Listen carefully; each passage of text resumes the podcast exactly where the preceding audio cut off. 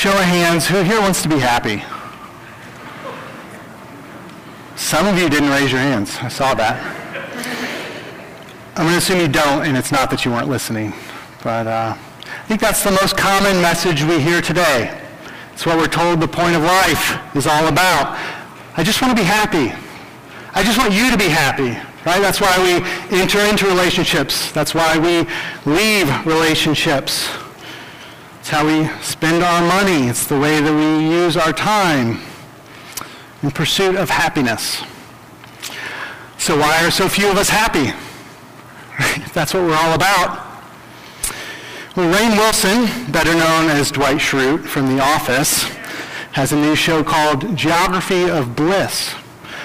Now, for the small minority of you that think I use too many Office references, this doesn't count. It's a different show. So. But the whole point of this show is he travels around to other places to see what makes them happy. He says in the intro, he's a little mopey, you know, it's been said that the search for happiness is the chief source of unhappiness. Well, that's okay. I'm already unhappy, so I've got nothing to lose. Then in the first episode, he goes to Iceland, which, you know, we have these happiness rankings, because that makes sense. And it's the third happiest country in the world. And it's interesting to hear some different perspective, different approach to life, some of it that would be helpful to step back from where we are and see some of the values there. But toward the end of the episode, we actually hear that there are more people per capita in Iceland that take antidepressants than any other country in the world. So they're the third most happy, but have the most people on antidepressants, which begs the question, are they actually happy? Can we actually be happy? If so, how? What we're going to see from our text this morning is that the Bible answers these questions. And we're going to see that we can be happy. Our passage will translate it blessed or blessed, which means deep abiding happiness, this satisfaction, well-being. It's not like this shallow happiness when you get a toy and then when the dopamine hit wears off, you're sad again. It's not like that, but it's one that anchors us. It's more like lasting love than kind of this intense but quick fading infatuation. We've probably all experienced that. So let's see what Psalm 1 has to say about our happiness. Blessed is the man who walks not in the counsel of the wicked, nor stands in the way of sinners, nor sits in the seat of scoffers. But his delight is in the law of the Lord, and on his law he meditates day and night. He is like a tree planted by streams of water that yields its fruit in its season, and its leaf does not wither, and all he does he prospers. The wicked are not so, but are like chaff that the wind drives away. Therefore the wicked will not stand in the judgment, nor sinners in the congregation of the righteous. For the Lord knows the way of the righteous, but the way of the wicked will perish. This is the word of the Lord. If you're just joining us this morning, welcome. If you're not just joining us this morning, welcome. We just finished working our way through part of Acts, so great time to jump in, and we're starting our summer series this morning. So as a church, we alternate through portions of Scripture that we preach, trying to get the whole counsel of God. So in the fall, we go through an Old Testament book. In the spring, we go through a New Testament book. And then in the summers, we've worked our way through different things. We've covered the wisdom literature.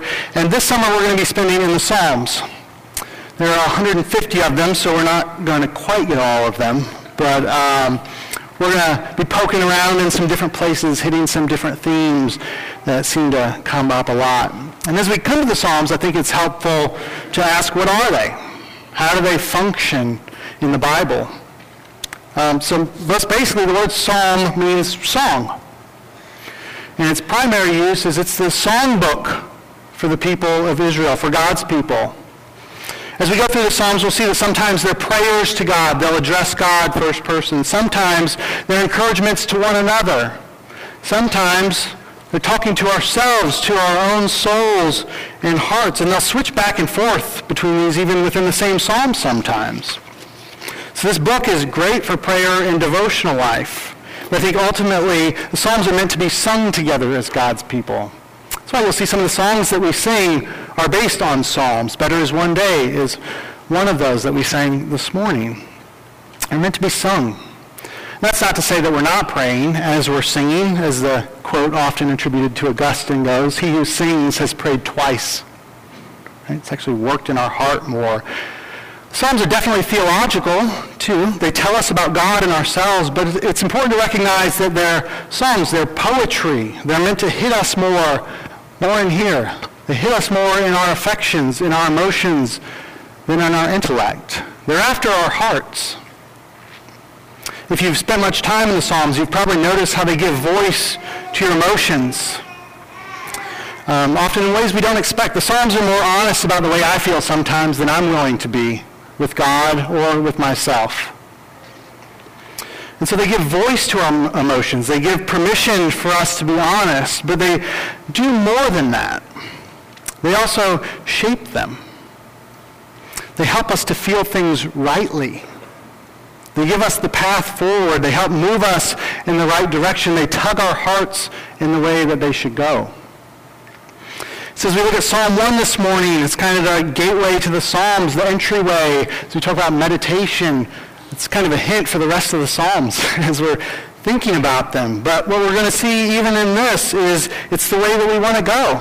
And my hope and prayer is that as we look at it this morning, we'll end this morning saying, yes, that's what I want. That's what I desire. God, give me more of that. Right? It hits us here. So let's dive into the psalm together. And what we see, if you look at it, just back and forth, is this contrast between the righteous and the wicked, the way of the righteous and the way of the wicked.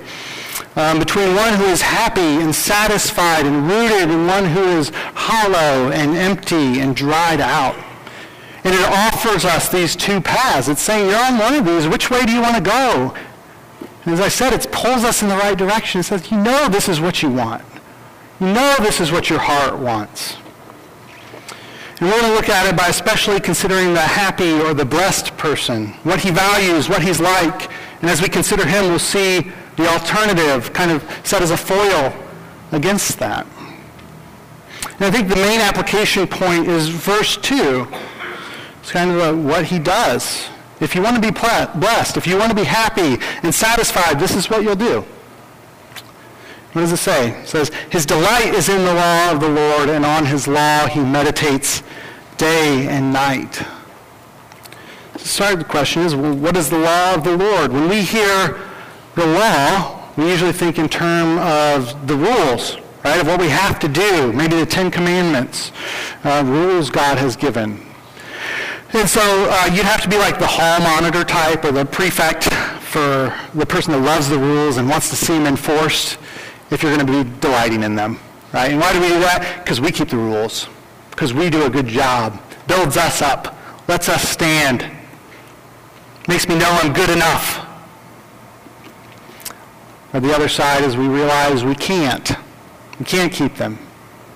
They just crush us. And if they do, honestly, we'll never delight in them, right?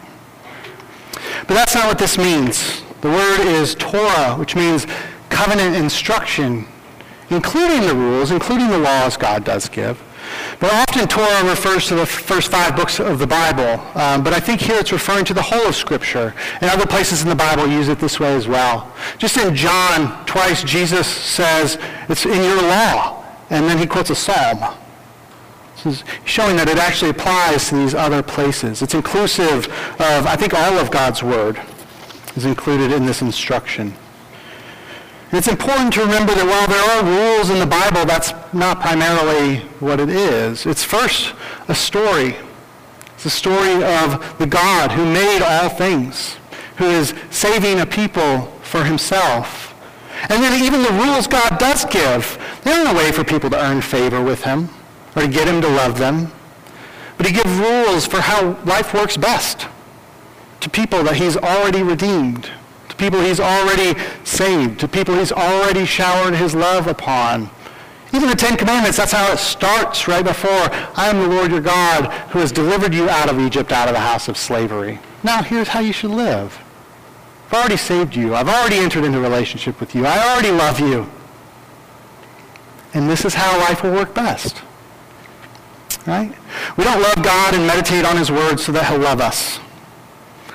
We love God and meditate on his word because he first loved us. We see that ultimately in Jesus, where God became man, where he lived in this broken and sinful world so that we might be restored to him, that we might be adopted as sons and daughters. And when we realize and understand what he's done, then we can't help but love him back. It's the natural response. And then how do we know? What does it look like to love him back? Well, he tells us in his word. He's made himself known to us. And so it makes sense that if there's a God who created the world, who knows how it's supposed to work, who designed it for our happiness, who, when we broke it, entered in himself to fix it, it makes sense that if we delight in his instruction, if our hearts and lives are shaped by it, if we're longing to know him and love him more and more, that we will then experience the happiness he made us for. It just makes sense. And on the flip side, if we reject him, say we don't need anything he has to offer, live contrary to him, as if he doesn't exist, maybe even mocking those who believe in him, and we might elevate ourselves up, but we won't have any lasting happiness. We won't experience blessedness. And that's what the psalm instructs us not to do in verse 1. It starts with those three negatives. Right? Not to listen to the advice of those who reject God, not to live contrary to his instruction, not to take our place among those who mock and reject the very idea of God and those made in his image. Instead, because of who God is and what he has done, we're to delight in his instruction and to meditate on it day and night. Because that's the secret to happiness. It's simple. So what does that look like? How do I make myself delight in it? Well, what it tells us to do is meditate day and night. Delight in meditation up at parallel. That's in Hebrew poetry. It's all parallelism. These things kind of either go together, illuminating one another or contrasting one another. It's kind of how Hebrew poetry works. It doesn't rhyme like in English, where if it doesn't rhyme, it's not poetry. But they put in parallel. Delight in meditation. They rise and fall together. As you do one, the other grows.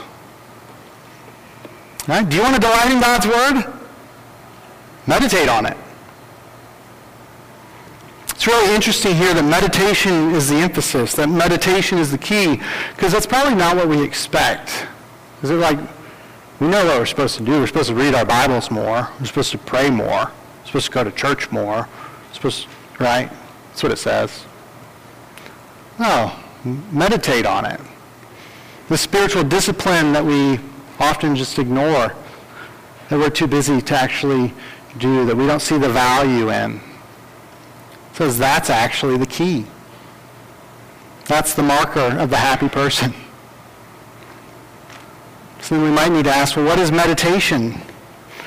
We often have Eastern meditation or transcendental meditation ideas where either we empty our minds or we focus on one thing, that we can become one with the universe or live solely by intuition. But that's not what biblical meditation is. It's actually the opposite. It is rational. It's not merely rational, but it is rational. It uses reason. Instead of emptying, instead of taking things out, it says put stuff in. It says take God's word, put it in there, filling our minds with it, and then turning it over, examining it, looking at all the different angles, pondering it, thinking out the implications of truth, anchoring it in our souls. What it actually does is it takes God's word and applies it to our hearts. Right? Where Bible reading and study is largely intellectual. Right? It's a lot of knowledge. It's knowing the truth. Meditation moves it past our brains and into our hearts.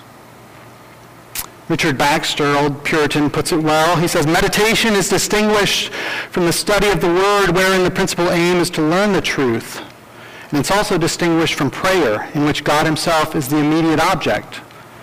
Meditation is the affecting of our own hearts and minds with love, delight, and humility toward the things contained in the Word. Tim Keller, talking about this, says it's kind of like a bridge from Bible reading to prayer, where we're actually talking to ourselves. Like Psalm 103, right? Let's say, "Bless the Lord, O my soul, and all that is within me. Forget not his benefits." Right? We're talking to ourselves. I used to make fun of my mom when she talked to herself all the time. But this says we're supposed to do it, right? We're supposed to talk to our own hearts. It's not always just the easy stuff either. Psalm 42, "Why are you cast down, O my soul?" It's taking this truth and saying, what are you doing, heart? How does this work out in you?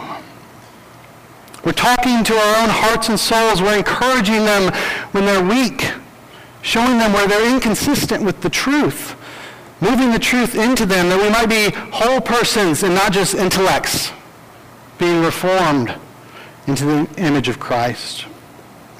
I think we're all familiar with the way head knowledge often doesn't make its way into our hearts, especially in our denomination, if we're honest. Right? One example I was confronted with this week was a book title recommended on Amazon popped up. Disclaimer, I haven't read the book, so I can't recommend it, but I couldn't agree more with the title. The title is Humble Calvinism. The subtitle, "And if I know the 5 points but have not love." Right? That's convicting. It's sad and ironic that we can know that all of our salvation is from God and then be arrogant jerks because we know it and those stupid other people don't.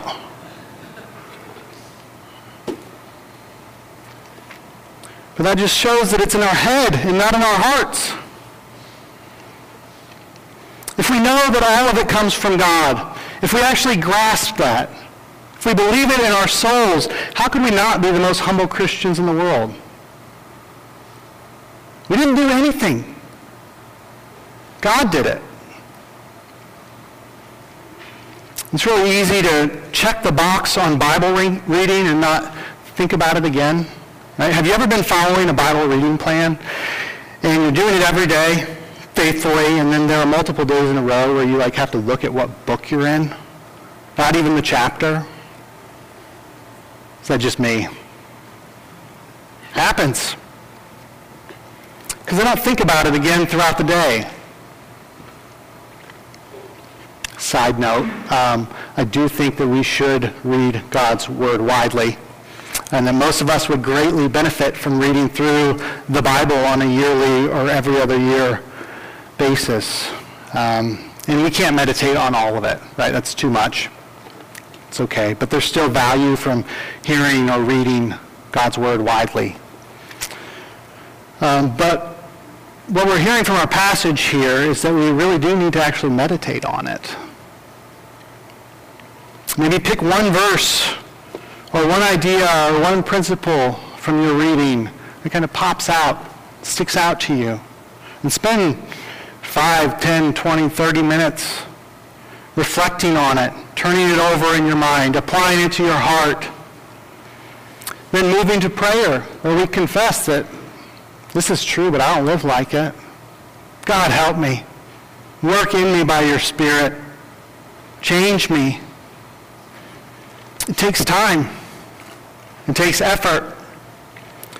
But it's worth it. As we ponder it, as we turn it over in our minds, as we apply it to our hearts by God's Spirit, it actually changes us. It roots us. Baxter practically recommends giving it stated time. He says, set time aside, schedule it. Right? If you're like me, I'm routine and schedule. If I don't have time set aside, it'll get squeezed out by something else. This is a practical thing to do. Do it frequently. Now, that's the idea of day and night. I don't think that means nonstop, continually, all the time.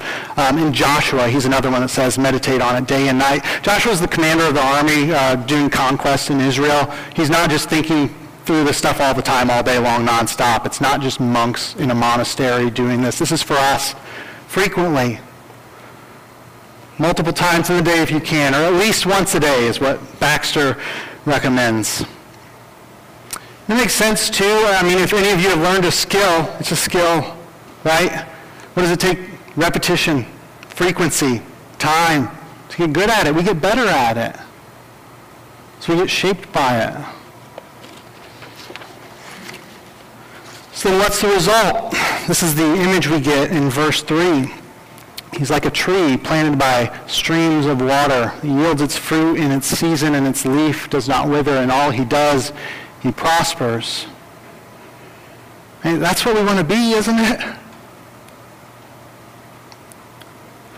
There's so much to pull out of this image. We're just going to look at a couple things, just really briefly. Hopefully model this a little bit, but this would be a great passage for you to think through different elements of it. Meditate on it and think of how it applies. Turn it over. Question your own heart with its truth and speak truth into your heart and will. To say, am I seeking this in my life? Are there reasons that I'm not? What are they? Let that be the bridge into prayer where we ask God to help and make it more true. Let's just look at a couple. First, the tree is planted by streams of water. Right? There's a never-ending source of water for it. I think that's the main picture of the meditation, right? It lays these deep roots down by the water that it can draw from them.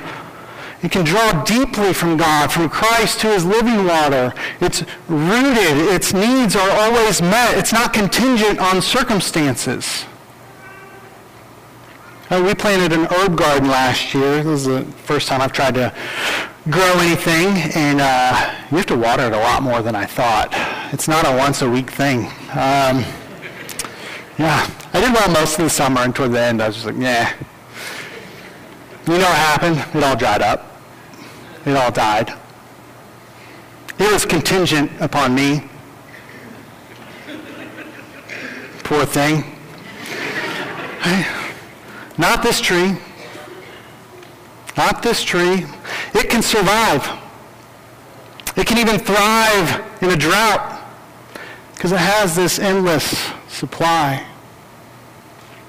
It still goes through the changes in the weather. It still goes through the seasons. I mean, just as we talked about Psalm 42, why are you cast down, O my soul?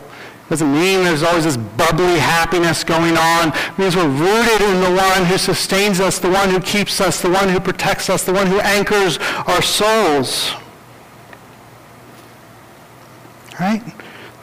We're not threatened by the circumstances. So what might a quick meditation on this look like? So, why are you concerned about this circumstance? Why are you afraid of what might happen? You're relying on this to comfort you. You're relying on this for peace. Aren't your roots in Christ? Aren't you safe in him? Hasn't he brought you through everything else? Trust him again. Hold fast to him. Praise him. See, as we rehearse it, as we practice it, it moves into our hearts. It enables us to live that out. It changes us. Even and maybe especially when we do it when we're not in the situation, that we've prepared ourselves for it. So that when it does come up, our hearts are practiced and prepared. Instead of freaking out and getting anxious and nervous, we're already rooted and stable. Right? If your toddler's in a meltdown, it's not the best time to teach them how to lower the volume. You teach them volume control when they're happy, when they're in a good mood. And then when that meltdown comes, they have the skills to lower the volume. I'm not saying they do or will, but they have the skills to do it. That's Tim Keller. One of the last books he wrote was on pain and suffering. He wrote it before he was diagnosed with cancer, and I heard an interview where he was talking about that. What have you learned? He said, I haven't really learned anything new. It was all in the book. But I've actually embraced it now.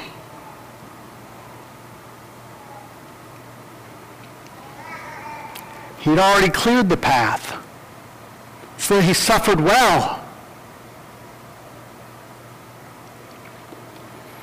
That's one. And second, it yields its fruit in its season. Right? It still grows. It still goes through these natural cycles. That's expected.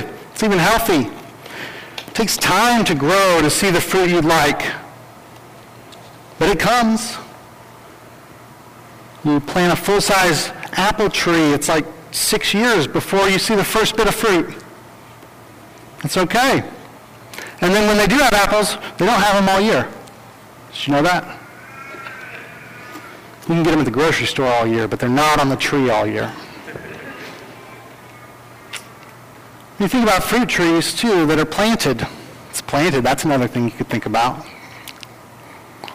For whom did they bear fruit? For themselves? No. For the one who planted them. For the hungry passers-by. For all the critters running around under it. In our yard, the rabbits. Right? For the benefit of others. So even as we're considering an individual's happiness, yes, they're rooted, they're sturdy, they're strong. But all this comes alongside the support of being able to bear fruit for the good of others. And it's crazy how God created things to work. The tree draws in water and transforms it into growth and fruit, right? That we drink deeply of God's word, and it transforms within us into love. Love of God and others. What might a quick meditation look like for ourselves?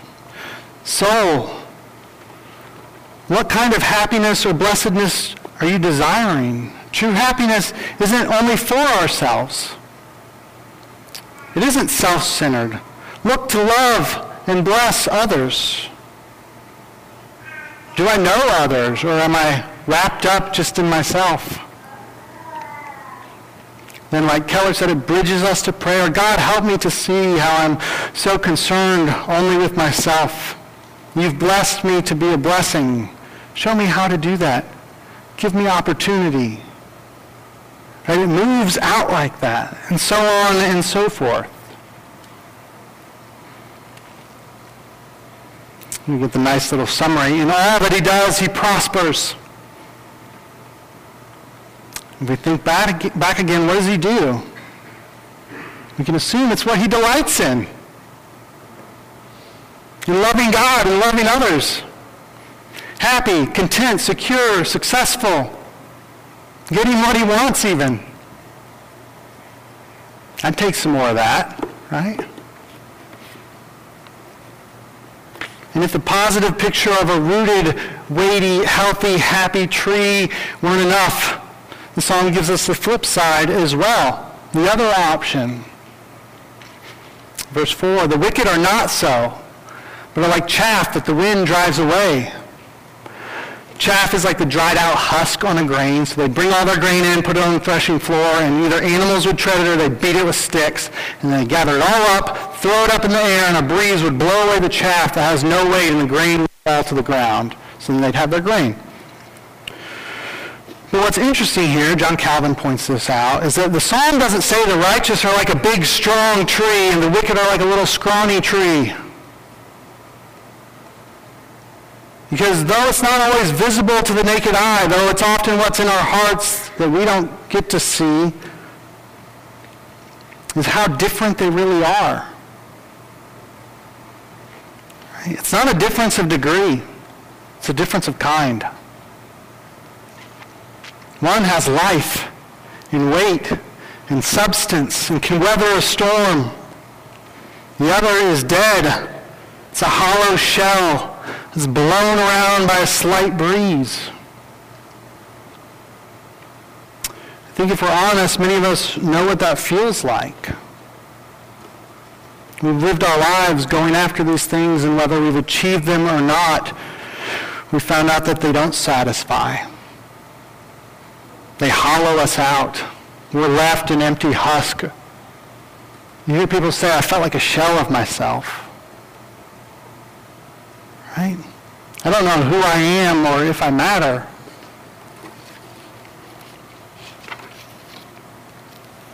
There's a better way. And there are others that might look all right. Life has been pretty easy. Might be what the world calls a success, but that have never meditated on God's word. So why can't I just do what they do? Why can't I get what they've got? As one of my seminary professors would say, it's a free country. You're free to do that if you want. But at the end of the day, it will be exposed. So we see in verses 5 and 6, it will be exposed in judgment. In the end, the grain will fall, and they will be blown. It might look good for a while, but they cannot stand in the judgment. They do not belong among the congregation of the righteous. The forest of trees securely rooted in God. All who are not rooted in God, who are not being watched over and protected by Him, will perish.